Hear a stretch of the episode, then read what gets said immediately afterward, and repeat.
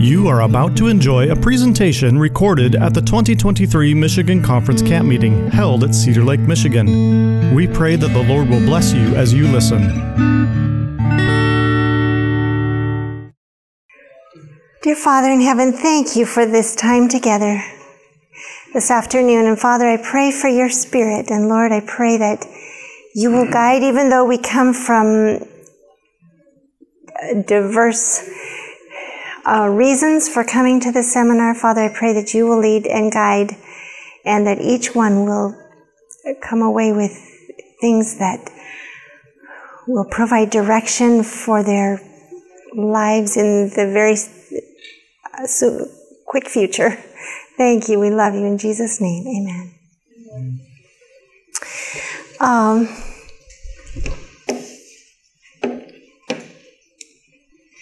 I'll introduce myself briefly. I'm Terri Saelee. I, you probably read the, the bio. I coordinate refugee and immigrant ministries for the North American Division.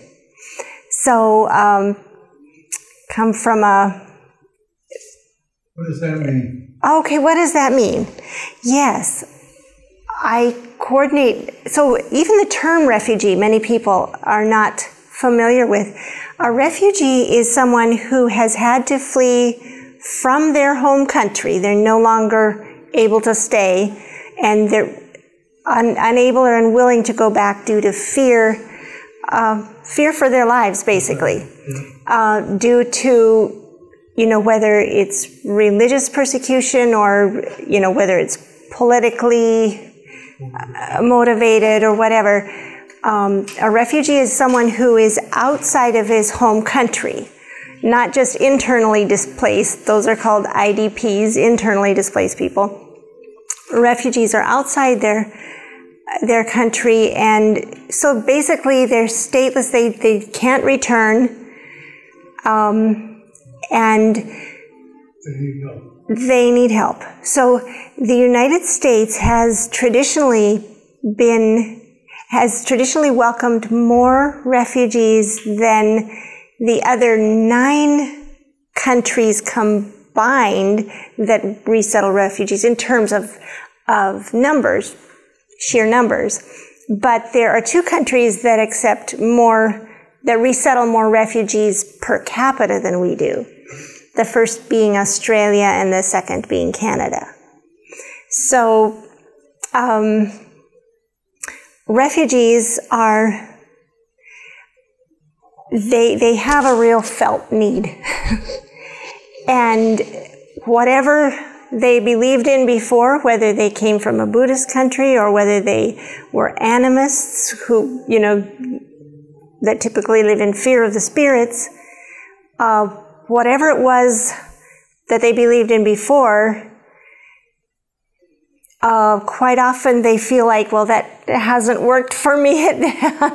I am I am now at a loss, you know, and so they are often way more open to the gospel than about, in fact, research shows that refugees are the most fruitful field for evangelism of any group of people that's been identified yet.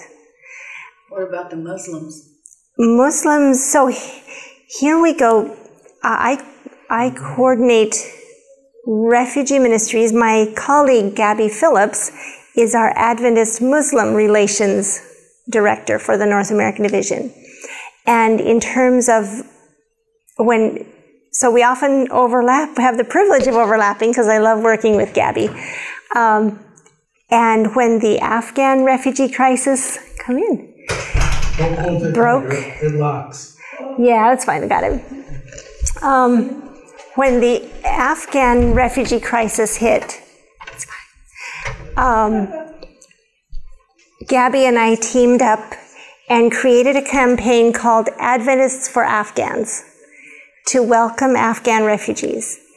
And so we worked with conferences uh, to identify people within their conferences who who felt a calling to to welcome the Muslims and who are coming as refugees and and so there were several places that we were able to really develop a, an effective program, working closely with refugee resettlement offices. In Oklahoma City, for example, we had uh, a friend there who had worked with Muslims in AMFA. Uh, trying to remember what, what that stands for, but it's working with Muslims there in the Chattanooga, Tennessee area. And, and so when the Afghan refugees began to come, he went to the local refugee resettlement office and said, How can we help? And they said, Actually, we need someone to pick up a family at the airport this afternoon. Can you help us? and he did. And we worked with the conference and asked them to gather the pastors together in a Zoom meeting so that we could kind of debrief them a little bit and asked if they would open their churches for uh, this volunteer to to recruit volunteers to help. And this has been one of the most effective ministries because and what they did, yes. Are we witnessing to them, feeding them, clothing them, finding them shelter? What are we talking about here? All of the above. Oh, and here's what I'd like to, the topic for today is how to make friends cross culturally. And since you asked about Muslims, um, I will tell you that um, that Gabby recommends that whether what we're doing for them is providing food, which we had a large drive for Afghan refugees in the Washington, D.C. area, or whether you're picking up, up from the airport, whatever you're doing, remember that, that we have more to offer than physical things. And I love how Jesus, how balanced Jesus was because Jesus, it says he did not ask for a person's creed before he helped them. If they needed help, he helped. But he didn't just leave it at that. Every time he helped someone, he utilized that as an opportunity to plant a seed of divine truth in their hearts. And Gabby will tell you when you help Muslim, when you, when you meet a refugee, especially when you help a refugee, she will tell you always pray with them. Because she said in over 30 years of working with Muslims, she has never had anyone refuse prayer. And let me just, since I'm mentioning that, let me just mention a couple of things. If you're like me, I was not, I have never been around Muslims much. Uh, so I remember the first time I was dropped off at the home of a Muslim family uh, to make friends. I was a little bit nervous. I didn't know what to do or what to say, what not to say. But, but just a couple of things. When you pray with them, you know, for us as Adventists, if we want to pray with someone, even before we say something, we often, there's some body language that goes with it. You know, we might fold our hands, and that communicates that we'd like to pray. So with Muslims, uh, their posture for prayer is two hands up to receive the blessings that God gives. Isn't that beautiful? Yeah, I think as Adventists we can do that, huh? I don't see anything wrong with just so if you want to pray with Muslims, uh, you c- can ask if you could make a dua. They call it a dua. But even if you don't say that, just say, Can I pray for you? And, or you could say, Can we pray? And if you, if you just put your hands up like this and say, Can I pray for you? If they tell you no, let me know about it. This would be a first. um, I somebody say no. Oh, you did? Yeah, I was going door to door. Oh, okay. Was it a was it a Muslim family? He was a pastor. Uh, For another No, was he, was he Muslim? Right, right. No, he like- wasn't. we're talking Right, right, Muslim right. Yeah, yeah. I think we're most more likely to have refusals from Christians Yeah. or unchurched, but uh, Muslims it's amazing how how freely they speak of their faith. And Allah is their God. yes, and and um, Allah is. There are people who don't understand who think it's two different people or two different gods, but but Allah is the God of the Bible. It's even though the terminology is different, and and there is a little different. I see you shaking your head. There's a diff, maybe a different understanding of of His character. Um, is, who he is. right. So so there's, for example, believes if you're not Muslim, what's that? Allah believes that if you're not Muslim, you're infidel. You- You're not a Christian. Well, Only- so- else is an infidel. So there, many Muslims do. Most Mus- many Muslims believe that, but but I wouldn't say that Allah believes that. Yeah. So, um, so there's. Uh, how many of you have visited the home of a Muslim? Okay. Yes. So, um, and and again, I'm not an expert in reaching Muslims, but I uh, and but anyone interested in reaching out to Muslims or connecting with them in positive ways, I would recommend connecting with Gabby Phillips, Gabriella Phillips, and um, I like to I just start with the airplane view, the big picture, and then we can dive into specifics. I grew up in Pathfinders, the gospel to the world in this generation. That's, uh, and in Revelation 14, 6 and 7, this text has taken on new meaning since I have started working with refugees.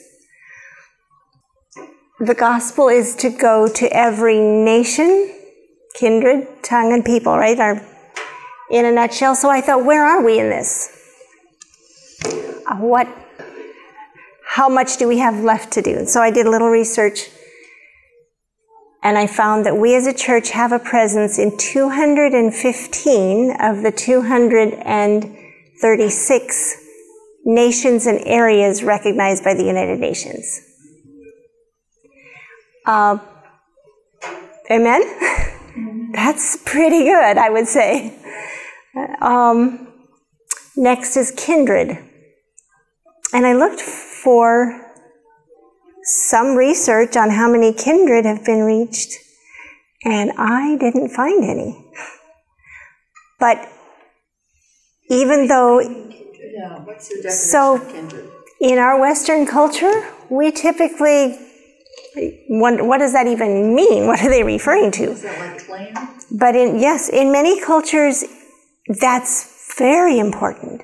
For example, my husband is Hmong, uh, and in his culture, Hmong refugees that find themselves here in the states, if if one meets another on the street or in the grocery line, their first question is not, "Oh, what's your name? Where do you live? Where do you work?"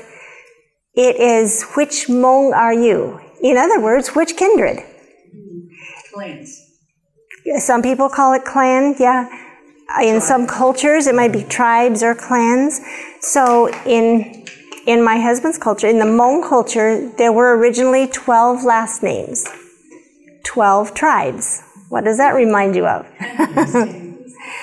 um, now there are 18, but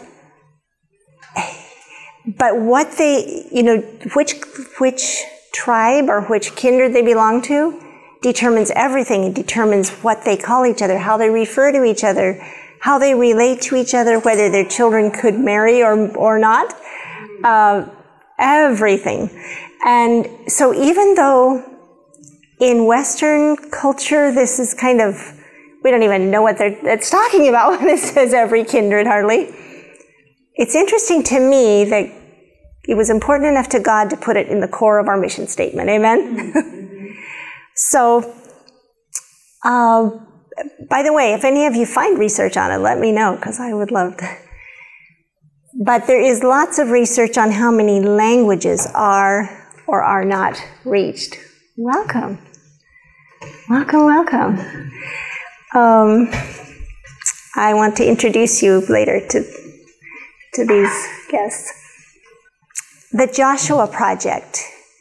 If you just Google the Joshua Project, you, you will find lots of research on which language groups are reached, which are unreached, how unreached are they, where are they located. the Joshua Project is an extensive research project by Christians in general, not specifically Adventists, regarding unreached people groups. And according to their website, there are nearly 7,000 unreached language groups in the world. Many of these have not even a page of scripture. And I know that may be hard for us growing up here to even imagine. But having spent four years in Thailand working with refugees from Laos, I know of many people who never heard even the name Jesus growing up. And many who never even heard the word for that is used for God in the Bible that there is in their language. Or they were not even familiar that there was such a thing as the Bible. Um, Doesn't mean they won't be saved. Right, and I love the indications that God, uh, there are going to be people in heaven who ask Jesus, "What are what's what happened to your hands?" There will be people there who didn't know His name, and but who, to the best of their knowledge, live to help others. Yes. I love the uh, two texts. There's one is uh, that Jesus is the true light, which lighteth every man that cometh into the world. Amen. And in John chapter 3, Jesus says, And this is the condemnation that light is come into the world, but men love darkness rather than light because their deeds were evil. Yes. So Jesus says, if anyone's ever condemned at last, it will be because they love darkness more than they love the light. Yes. So God's, you know, shining His light on everyone, and like the gentleman said back here, you know, as long as they lived up to all the light that they had received from God and nature, as well as um, the convictions of the Holy Spirit, because the Holy Spirit's everywhere, they're going to be in heaven. Amen. And I praise the Lord that we have a just and merciful God. He cares about every individual, which does lead to a question that I was asked when I was presenting one time. So, so if God's going to save everyone that's open to Him anyway, why do we need to go as missionaries? Well, does it really make a difference? Mm-hmm. And that came as a surprise to me because I know that it's important for us to share. I believe that there, there are people that, whether or not we share the gospel with them, they are going to seek for truth and follow the light that God gives, and they will be saved. But I also believe that there are many more who grow up in cultures or situations where they don't have a witness around them they and they finally and whatever witness they do see around them is either hypocritical or or it's um, arbitrary whatever whoever their whatever religion they are surrounded by seems arbitrary and unreasonable and they give up on the whole idea of God altogether. But I believe that there are many of these, there are many people out there who, without a witness, they will just give up and just live for the here and now. Whereas if, if there are dedicated missionaries abiding in Jesus and letting Him love people through them, they will pardon Change they will open their hearts to God, let Him change their lives, and be in the kingdom whereas they would not be otherwise. And I've seen many stories like this. But back to the 7,000, I thought to myself, of those 7,000 languages, how, how many people does that represent? How many people are there within those 7,000 languages? Or nearly 7,000? So if there's about 7,000 unreached languages, how many languages are there total? Did you ever search into that? Yes. I'm trying to remember. I'm so focused on the unreached. I think it's about 13,000. 13,000. Don't quote me, but that's if I remember right. Um, and if you come back tomorrow, I will double check that for you. um, so I dove into it, and when I when I researched it first, when we were launching the division-wide refugee ministry, the number was 2.9 billion. Anyone, 2.9 billion people live in, are, are from those eh, language groups. What's the world's population now? Eight billion. 8 billion. Um, so it was 2.9. Anyone want to guess what it is now? Three point fifteen. How did you know? She was here yesterday. so it has grown just since 2009 from 2.9 billion to 3.15 billion people in those language groups. So I thought to myself, what, what will it take? So we know that it's God's will for us to reach the world with the gospel in this generation. And, and we could we could ask what does that mean? But you know god showed ellen white that that was his will in her generation. But we can't go backwards. All we can do is okay from now in our generation i would i take it as my lifetime. Um, it's god's will for us to reach the world in this generation. So what would it take for how many on an average how many people does every seventh day adventist need to reach to reach the world in this generation.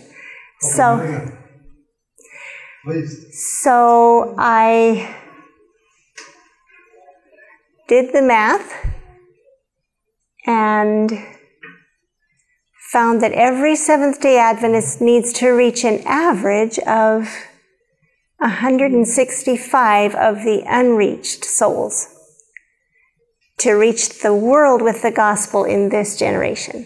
And when you say unreached, you're just talking specifically people who have never heard of Christianity. Yes, people who live within those language groups that are considered unreached. And, and for the definition, the definition they use for unreached doesn't mean that there's not one Christian among them, but there is no uh, entity, there's probably not a church congregation or any organization that has it within their mission statement to reach that people group. No Bibles in those seven thousand languages. So some of them, uh, are, they're in the process of translating Bibles for them. Some may have portions, like maybe the book of John or something. Many of them had, don't have a page of the scriptures, but they're, you know, we're at different stages for different language groups in providing even the Bible. Um, so um, I should have divided that slide. Our popu- uh, I- I'm sorry, our church grew last year by 1 million. Amen? The world population grew by 75 million. I mean, that's still pretty good. That's, I That's- mean, kind of. Yeah. Yeah, but our job's not getting any easier.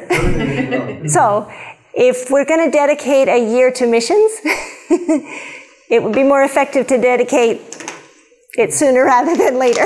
In other words, the sooner we do it, the the uh, the faster it will go because those we share it with will share it with others, and um, so I'll let you get that picture. Okay. So, where are the unreached? the 1040 window, and we'll see a picture of that in a minute. Restricted nations where missionaries are not welcome, countries with very little, if any, religious freedom. Here's the 1040 window. The colors represent the predominant religion in those areas green being Muslim, yellow Hindu, red communist, and orange, Buddhist. How can we reach them? Many of those countries, even if we were to sell our homes, quit our jobs, and move there tomorrow, there would be real challenges in what we could do. We'd need to, first of all, learn the language, and we'd need to learn some of the culture at least. Um, the more the better to be able to to reach them. Um, but there would, in many of those countries, they don't give missionary visas. So we would need to be creative access missionaries. Um, there would be lots of hurdles, and in some of those countries, we could lose our lives. Be killed yes. or thrown in prison. Right. And if we were not, then any converts would be. Um, so it seems like a mammoth task. But in college, my room and, roommate and I each spent it, we got up an hour earlier than we would need to to get ready for breakfast and class. And we each sat on our beds and studied Desire of Ages. I love how Mrs. White says we should spend a thoughtful hour each day in, in thoughtful contemplation of the life of Christ. And I had a roommate that was very supportive in that. We kept each other accountable. And that was one of the richest spiritual experiences I've ever had. And one of the many convictions that just gripped me after reading The Desire of Ages that if Jesus lived during our time, um, there would be no people group that he could not reach. And and that he would not try. You know, we hear that certain people groups are very difficult to work with, almost impossible. but I believe that God's biddings are enablings. Amen. Whatever he asks us to do, he will empower us to do. And he has a plan. And there's a quote that I came across that when I discovered it, it just it gave me goosebumps. I could not believe it. I just had to read it again and again. Does this really say this? And it really does. It's just as though a page of God's, or an excerpt from a page of God's strategic planning committee in heaven just somehow drifted to earth and we caught it, or his messenger caught it and wrote it down for us. I found it in Evangelism, page 570. It starts out if we were quick in discerning the opening providences of God, we should be able to see in the multiplying opportunities to reach many foreigners in America a divinely appointed means of rapidly extending the third angel's message into many, all the nations of the earth. That includes every restricted nation, every nation where if you and I were to go, we might lose our lives. God has a way of reaching them, and His method is for, for us to reach international guests that He's sending to us right here. Isn't that incredible? This is His divinely appointed means of rapidly extending the third angel's message to all the nations of the earth. Imagine that. She goes on to say, God, in His providence, has brought men to our very doors and thrust them, as it were, into our arms, that they may learn the truth and be qualified to do a work we could not do in getting the light before men of other tongues. I cannot begin to tell you how much meaning there is in just this quote. Let me just back up a little bit. Um, I don't want to take too much time, but this, this is so key. People often ask, people I, remember giving a presentation at ASI one year and afterwards someone came up to me and said why are all these people coming here? And you know if you ask them they will give you various reasons. Of course uh, generally speaking immigrants come for a better life. Refugees didn't have a choice. I mean it technically they did. They chose life over death. but basically, they couldn't stay where they were and, and be sure that they wouldn't lose their lives. Um, so, generally speaking, there are different motivations for different categories uh, of people. Asylum seekers are in the same category as refugees. Just it's just a difference of where they get their status. So asylum seekers get here somehow first, and then they let us know that that they can't return to their home. And there's it's a very stringent uh, process, very difficult to be qualified as an asylee here in the United States. I've I've testified in asylum court. I've been qualified as an expert witness for human rights in the country of Laos, and um, I've testified, and it's not easy for an asylum seeker to be granted asylum status here. Um, but God, in His providence, has brought people to our doors. Various people will give you different reasons for why they came, but be, beyond that, God has a reason for them coming. And Mrs. White says many of them are here in the providence of God that they may learn the truth and be qualified to do a work that we could not do, getting the light before men of other tongues. So, a work we could not do. That is so true. When people from within the culture learn the language, I mean, learn, learn, our, learn the wonderful Adventist message, they can share it with their own people in ways that you and I would never be able to. For one, they already know the language, they know the culture, they already have connections, they have a network. And I, we have one of them here today. Pastor Ngaidin, would you stand? and uh, could you stand with him? This is an amazing team. I want to introduce you to Pastor Ngaidin and his wife. Pastor Ngaidin is a church planter in and pastor in Grand Rapids and for the Battle Creek Zomi congregations.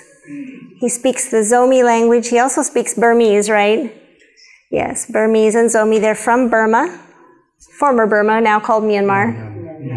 And this couple um, you can close your ears, but I have to tell you, these are real Christians. And because, you know how I know? Their children are all missionaries. They, their oldest, which is, uh, so Katie's your oldest, right? Katie has a, she set up a community services center even soon after they arrived. Um, to, to serve refugees and anyone else who came. Um, their middle son is a, is a pastor. He's now doing his MDiv at Andrews, and he is organizing a youth convention like you have never seen. They'll be having it for, for refugee young people from Burma um, later this, in about a month at Andrews University. And their youngest son just, he finished. Sangpi is with um, General Conference Auditing Service, working for a church. Very dedicated young people. And they can do a work, they are reaching the Zomi refugees in Grand Rapids and Battle Creek and doing so very successfully they wouldn't tell you all the things they're doing, but I had to. Thank you. It's a privilege to have you with us. And feel free to speak up anytime. If I miss something, add to it. but people like this can do they can reach their people in ways that we can't, and they can reach beyond because they know about language groups that we've never heard of. Like, for example, how many here has heard of the Falam language group? How about Hakha? How about Mizo? So these are all language groups that I had never heard of until other refugees from Burma told me about them, and we discovered that some of them speak some of those languages. So that when I first read this quote, it says that they may be qualified to do a work we could not do in getting the light before men of other tongues. I assumed that just meant within their own language group. It certainly does include that, but I, now I'm discovering that it goes beyond that. In fact, we have, um, I have to be careful because, uh, but but there are places that are off limits for us to go as missionaries. But there are refugees within the North American Division who are sharing their faith with uh, who are, are finding ways to reach language groups overseas that are completely unreached and unreachable. In fact, one of them specifically that is being reached now is a language group which um, actually killed the last missionary that went to try to reach them.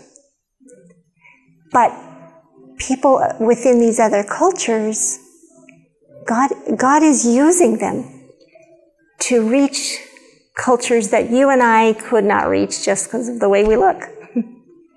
so when we reach when we reach some from one culture, you never know how God can use that like waves to reach others. It's amazing. I would, if I wasn't being recorded, I'd give you more detail, but oh, it's amazing. So, so God's plan basically to rapidly extending extend the third angel's message into all the nations of the earth. The way God's method of getting the gospel to the world in this generation, it appears to me, is primarily through helping us to reach the people He's bringing here to us in North America. So I did a little research and I, I made a list of countries that are in the 1040 window. I made a list of countries identified by the uh, Voice of Martyrs as hostile nations. I made a list of countries with the least religious liberties, according to our PARL department. And I compared these three lists with the list of countries from which refugees are coming. And the lists were almost parallel. It's amazing. The people who are coming here as refugees, asylum seekers, international students,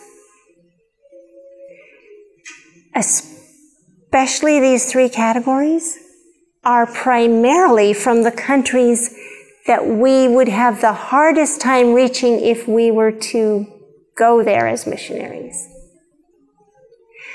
But just the fact that they're coming here does not necessarily mean that they're on our radar. Because the people who we end up meeting are typically the people who, well, if there's a large enough population, we might see them in the grocery store or, you know, in the community. But the people we tend to be most aware of are the people that come to our churches. So the people who have already been reached overseas by our missionaries, and then then they, when they come to the States, they, they come in search of us. And uh, the Zomi are one. Karen, uh, several language groups from Burma were already reached to a certain degree overseas. Not that there's not much more work to be done. Um, and they come to our churches looking for a place to worship. Do you have a room? And, and this is one way that we can really help refugees. And actually, by doing this, we can end up helping more unreached because they will reach out to others. Once they are able to establish a, a firm church plant, they will reach other language groups as well.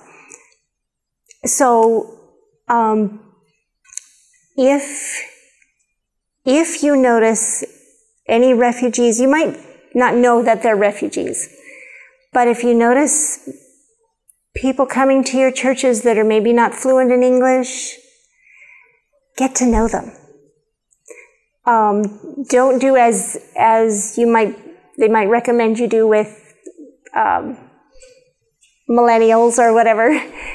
Uh, they're saying you know they millennials need a little room. Don't don't get too nosy. Don't ask for contact information too quick too soon. they, they're saying, but for refugees, they need someone to ask, "How are you? How are things really going for you? Where do you live?" They for them actually very few refugees, asylum seekers, or international students, or even immigrants are ever invited to the home of an American, to, to, to a native, I mean, not Native American, but you know, to an American home.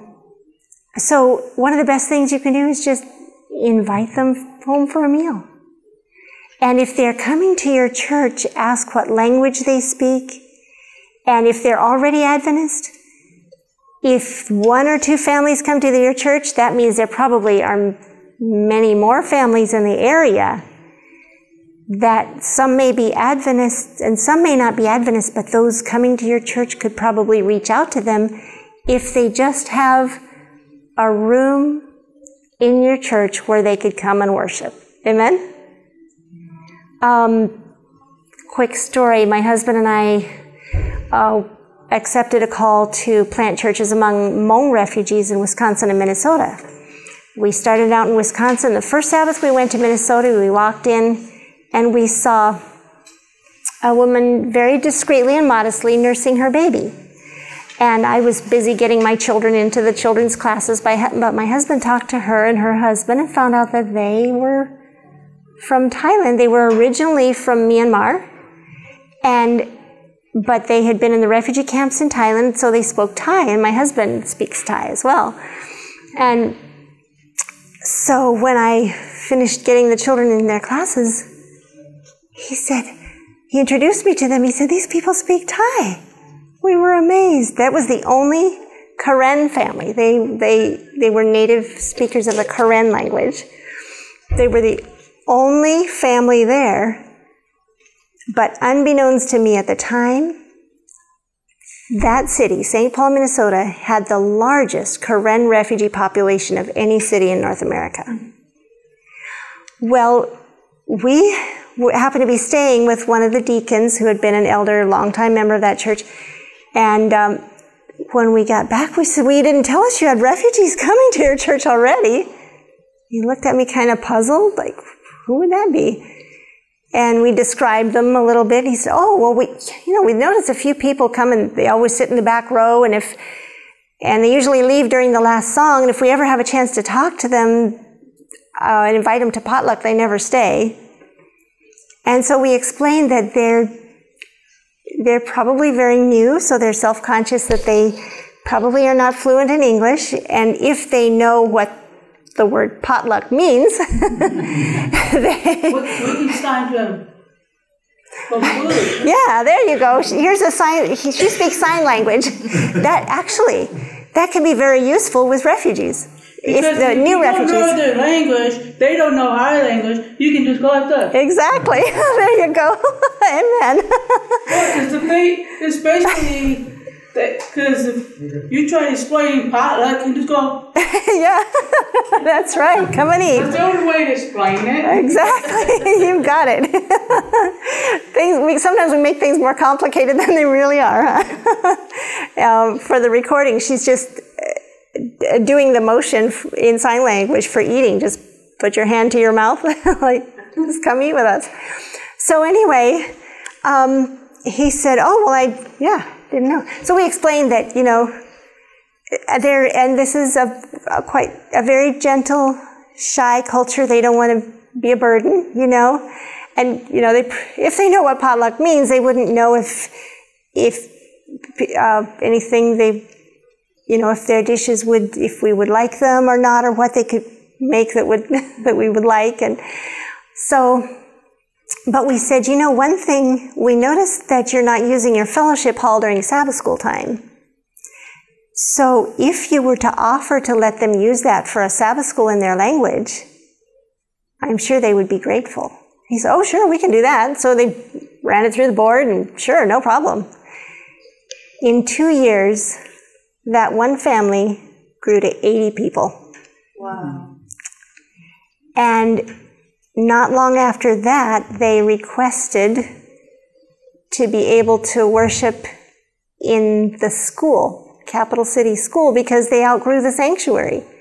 They were worshiping, so they were having a separate Sabbath school, but they really needed a place to also have a worship service in that language. They were they were sitting through the English worship service, but across town, the Baptist church was letting them have their sanctuary for the whole service, and so the young people were able to practice for and, and do special music every week and everything. So when they were uh, when they were able to have not only Sabbath school but also a worship service in their language, it grew to 450. One of the largest congregations, and the the the Minnesota Conference quickly made them a church. They were quick to reach out to the conference. They said, "Come train us, show us what the, tell us what the policies are here in North America. We want to learn how how things work here. We want to comply with policy. Please show us." And so they gave them seminars. And the conference said, "You know what? You're already one of our largest churches." And they came from an Adventist background already, so it's not not like they were new to the message. And so they said, "You know, let's skip the company status. And they made, they went from group to organized church directly. And, and you know, it all started with offering them a room to hold worship in their language. And that's one of the best things you can do. And I want to tell you that empowerment is way better than as, as good as inclusion is, empowerment is way better. What do I mean by this? Um, there are, with 170, over 170 refugee congregations across the division, we have seen the whole spectrum. We have seen, there was one church that even, and I hate to say it, I'm not going to tell you where it was. Uh, it's not even legal, I don't think, but one church actually voted not to let a certain language group come worship in their church. Isn't that, isn't that sad?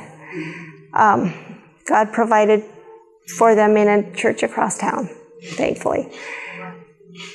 We've also seen the opposite extreme. We have seen congregations that get so attached to the refugees that they won't let them go. And when they need a bigger place, they vote, no, you have to stay here. Which um, neither is best. We have seen. Um, we have seen it. We have seen churches that just welcome them with open arms, literally, and literally smother them with love. And we have seen churches, when they ask for a room, say, I'm sorry, we're all full, we don't have room. But of those two options, uh, let me give you two actual scenarios and you tell me which is best. So, in one church, the pastor and his wife, every refugee that came into the church got a hug. The pastor's wife made sure of that. They welcomed them with open arms. They included them in everything. They bought a van to take their ch- uh, children to, to church school and to the academy. They found funding for them. They just did everything. Talk about inclusive. They were totally inclusive. Um, another church, uh, a group of the, you know, a group came from a language group, the same language group, to another church in a different town and said, Is there a room we could use to have a worship service in our language? And they said, I'm sorry, you know, we, we have a really full schedule here at our church. We really don't have a place for you. So just just with that, I'm stopping in the middle of each story. Which do you think is better? The first one. The first one, obviously, right? Yeah. It would seem. Now Depending that we, on the culture, some cultures right. don't want to be hugged, for instance. You have good to point. know about the culture. Right, good point, good point. Okay, now let me finish each story. The first story, a few years, in fact, I even, one of the young people even became a, a colporteur, and I interviewed him at the North American Division because he went to one door and um, he was talking to the person there, and and the person said, "By the way, would you like a drink of water?" And he said, "Yeah, okay, yeah, thank you." And so the person came back with two bottles of water, and he said, "Where's the other guy?" And he said, "I'm. It's just me." No, no, there was another guy with you. Where'd he go? And just that morning, in their group, they had prayed for angels to go with them to the doors. And he realized, wow, that must have been an angel. And um, so there were miracles happening in that church, but one thing that church did not do was empower their leaders to hold a service in their language. And while they were included in the English service, they were not able to, to, to fellowship in their own language. And if few years down the road, that pastor called me in tears. He said, We have lost all those young people we educated. We just, we've lost them. And it was because they did not empower the leaders from within the culture, the, the fathers in the families, that they didn't empower them to develop their own worship service so that the families from within the culture, they, they were not able to really, um, they didn't have the fellowship within their language group to, to, to continue to nurture those, those children. Um, the other group that the church said, I'm sorry, we're busy, we don't have a place. Not that I'm recommending you say that, but here's what happened with that one they said, Well, we've got to find a place to worship. And so they went looking and they found a Methodist church. They rented it so they had the use of it all Sabbath. So Sabbath morning, they had worship, Sabbath school and worship service. They had potluck together. In the afternoon, they had AY. So, and they, and this group, AY is not a pick up and drop off, you know, drop off and pick up uh, event all it's it's like another church service. So um, all the all the parents stay and support the AY. The child, the young people plan it. They include the little children in singing songs, doing special music, memorizing scripture, doing plays, giving testimonies. It, but it's the youth that plan it. It's the youth that do it, and the parents sit and listen the parents support by their presence, the ministry of presence. And do you know that group has grown and grown? People have moved from other places to join that group because they have a place they can use all Sabbath. So that's why I say being inclusive is good, but empowering, and, and not that, that that church didn't. The empowerment came, God turned the curse into a blessing, I believe. Um, but when they have the freedom to lead, sometimes if they're in our churches, let me just warn you about have you ever heard of intelligence perception warp? Probably not, because I coined the term, but um, it's something that I discovered when I was in Thailand. I was teaching a book one class and a book five class. And I, I just noticed myself thinking one day, you know, I just, you know, my fi- book five class is so much fun. We have so much fun together. I think, actually, I think probably my book five students are probably more intelligent than my book one students. And when I realized that I was thinking that, I thought to myself, okay, now wait a minute. Are they really more intelligent, or do you just think they are because they haven't learned as much English and you don't know their language? So I compared, so I thought back, okay, I thought about my book five students.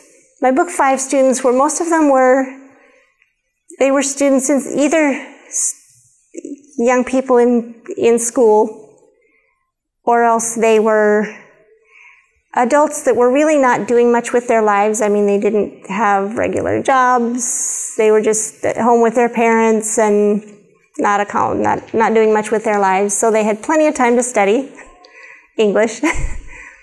but my book one students, I had several very extremely successful business people. I had teachers, I had a government worker, I had some very significant, people in terms of within the fabric of their culture, they were well respected. But they were in my book one class, and they didn't know much of my language, and I hadn't learned much of theirs yet. So to me, I find my, I found myself subconsciously thinking they were less intelligent. Do you think they were less intelligent? Probably not. If they had achieved this level of success in business, in, in, in society, in their, in their occupations and um, careers.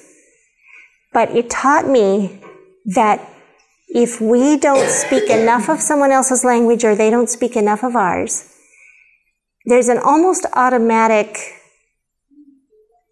perception warp, whether it's a, our perception of their intelligence we, we almost automatically talk down to them.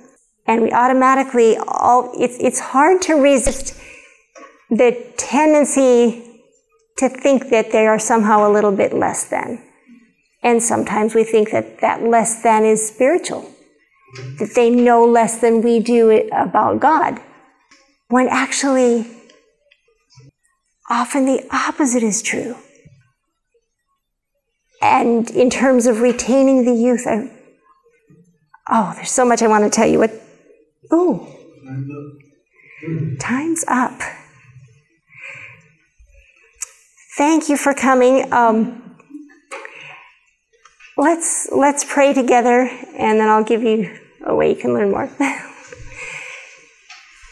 Dear Father in heaven, thank you so much for your love. Thank you for how you are working to put things in place. You are turning curses into blessings in other parts of the world. You're using the actually the the oppressiveness of other governments. You are using that to help people long for something better, something more. Lord, I pray that you will help us to be faithful in sharing you with people from other countries who you are sending here to learn about you so that they can do what we could not do in taking your message to their language group around the world and to other language groups that are still unreached by the gospel. Lord, please use us as only you can, we pray. Thank you in Jesus' name. Amen. To listen to more of these presentations, you may visit the audio archives at msda.org slash audio 2023 or search for Michigan Conference Camp Meeting wherever you get your podcast.